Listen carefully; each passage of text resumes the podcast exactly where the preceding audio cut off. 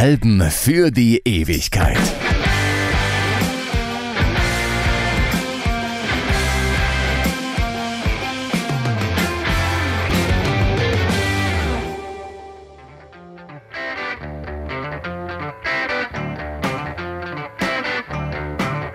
Für mich gibt es nur zwei Arten von Musik. Gute und schlechte. Und es gibt zwei Arten von Bands.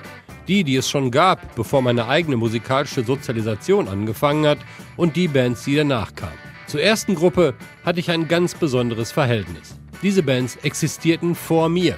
Sie waren für mich wie Institutionen, so wie meine Eltern. Ich begegne diesen Musikern manchmal völlig unbegründet mit viel mehr Respekt.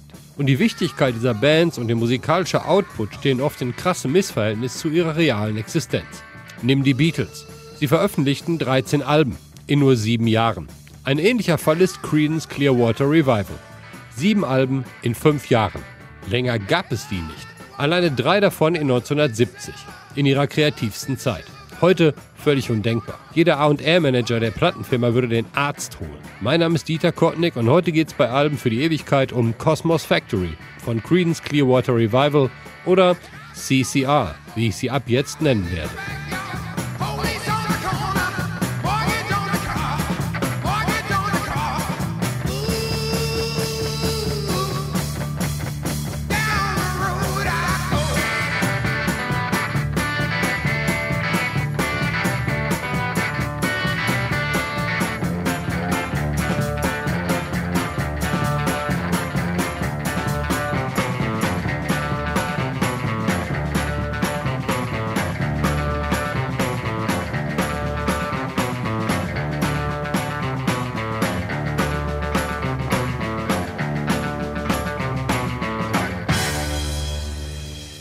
Doug Clifford, Stu Cook und John Fogerty gründeten 1959 The Blue Velvet. 1967 stieß Johns älterer Bruder Tom dazu und man benannte sich um in CCR. Tom stand allerdings stark im Schatten seines Bruders, weshalb es immer wieder zu Streitereien kam. Der Name entstand als Wortschöpfung angelehnt an Englisch Creed, Glaube, und Credence, Vertrauen. Aus dem Vornamen Credence, eines befreundeten Arbeitskollegen von Tom Fogerty und einer Biermarke, Clearwater, die unter anderem mit Reinheit warb. Laut Doug Clifford sollte Clearwater etwas Tiefes, Wahres und Reines symbolisieren und Revival für den Neubeginn der Band, die laut John Fogerty bis dahin nichts als ultraweiße Mickey Mouse Musik hervorgebracht hatte, steht. Cosmos Factory ist das fünfte Album von CCR. Es erschien am 25. Juli 1970 vor 53 Jahren. Die Band genoss in den USA zu dieser Zeit Superstar-Status. Sie brachten in dem Jahr alleine drei Alben in die Top 10. Cosmos Factory verkaufte sich über 4 Millionen Mal. Sechs der elf Songs kamen in die Top 5.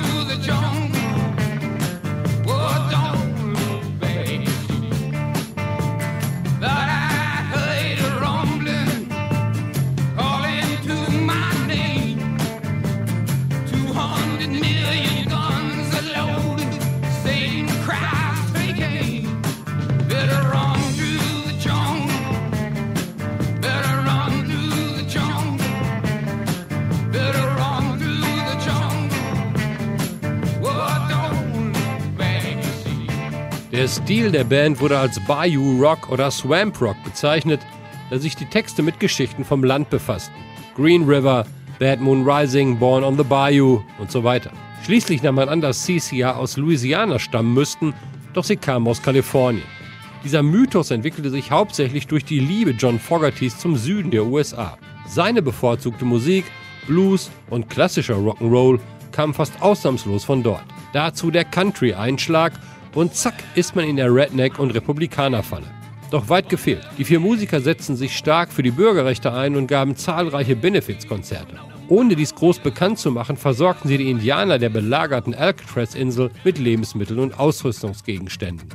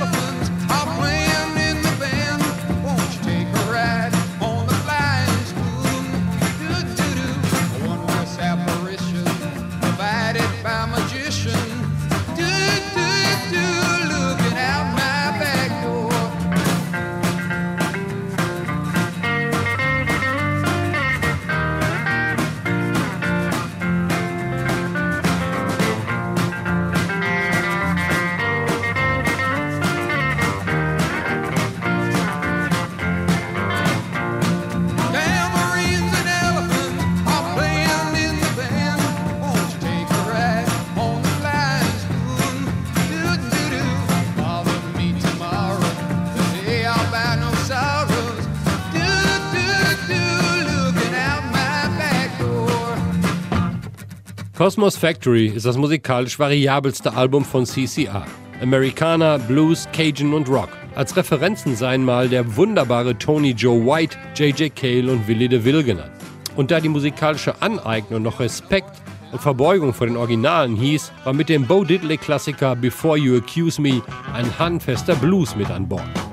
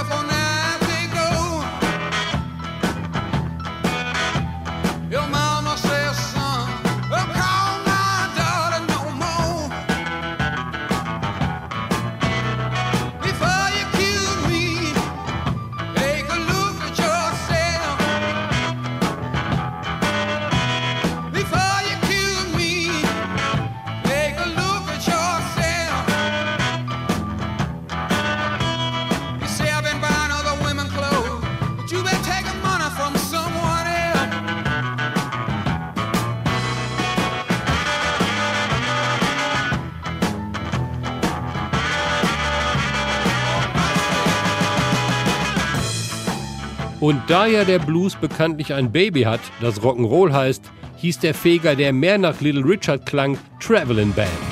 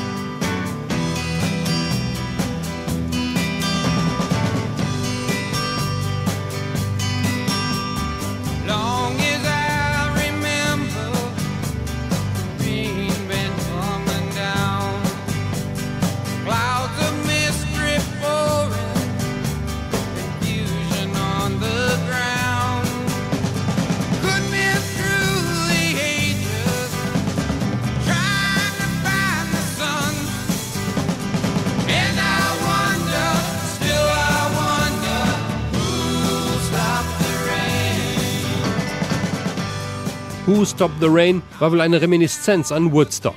Doch kaum eine Band hat so wenig vom Erfolg des Woodstock Festivals 1969 profitiert wie CCR, obwohl sie einer der Headliner waren. Ich gestehe, dass ich mich, bevor ich mich mit der Band intensiver beschäftigt habe, überhaupt nicht wusste, dass sie dabei waren. Ihr Auftritt erschien weder in dem Film über das Festival noch auf dem ursprünglichen Woodstock-Album.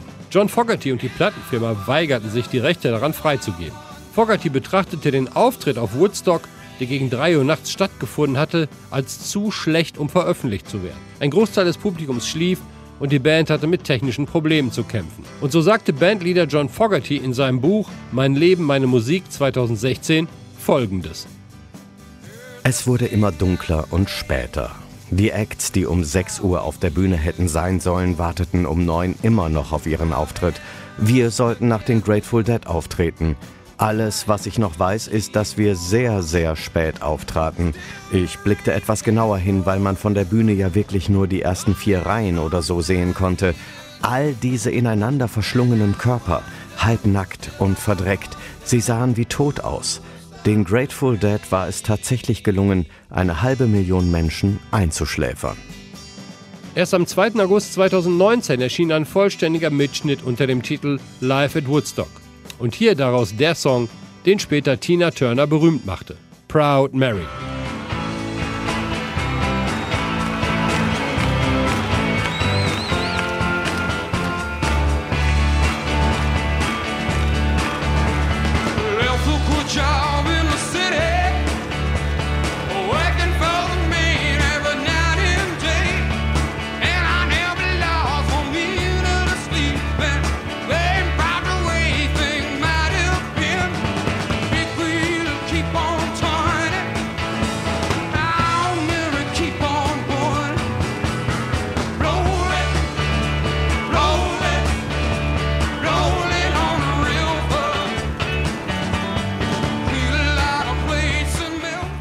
Geschichte von Geschwistern in der Rockmusik ist eine Geschichte voller Missverständnisse. Mark und David Knopfler bei Dire Straits, Michael und Rudolf Schenker bei den Scorpions, Liam und Noel Gallagher bei Oasis oder Brian, Carl und Dennis Wilson bei den Beach Boys. Irgendwann gibt es Panners. Im Falle CCR bei dem Song Brown Eyed Girl, mit dem John seinen Bruder Tom als Sänger ablöste und für einen immer wieder aufflackernden Schwelbrand sorgte. Spätestens 1972 hatte John Fogerty auch alle anderen Musiker der Band zu Statisten degradiert. Der Gruppenverband ließ sich nicht mehr aufrechthalten und dann ging der Kram mit den Anwälten los. Aufführungsrechte, Verlagsrechte, Komponistenanteile und so weiter. Tom Fogerty hatte die Faxen dicke und verließ 1971 die Band, um sich um seine Familie zu kümmern. Er starb 1990 mit nur 48 Jahren, wahrscheinlich an AIDS. Tragischerweise erlebte er die Aufnahme der Band in die Rock'n'Roll Hall of Fame drei Jahre später nicht mehr mit. John Fogerty machte eine beachtliche Solokarriere. Er veröffentlichte 1975 auf seinem zweiten Soloalbum Rockin' All Over the World, das ihm und Status Quo drei Jahre später die Altersversorgung sicherte. Die verbliebenen Stu Cook und Doug Clifford gründeten mit anderen Musikern Creedence Clearwater Revisited, mit der sie die alten Hits am Leben erhielten. Natürlich nach dem üblichen Juristenkram wegen der Namensrechte. Noch in den 80er Jahren kämpfte John Fogerty vor Gericht darum, seine eigenen Songs spielen zu dürfen. Erst Jahre später knickte der Verlag ein und man versöhnte sich bei einem Konzert.